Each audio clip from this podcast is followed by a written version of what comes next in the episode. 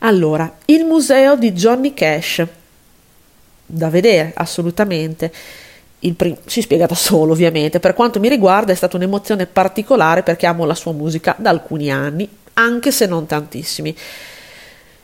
In realtà, ormai cominciano ad essere forse una ventina, eh, Andrea, il mio amico Andrea, mi fece l'esegesi del testo di Men in Black, che è una cultura che io ho immediatamente abbracciato, come si può evincere dal mio guardaroba completamente nero e, e, poi niente, vabbè, dopo il mio ex eh, mi, mi, fece vedere il film, quello che racconta la storia d'amore con June Carter, vabbè, dopo lì ciao.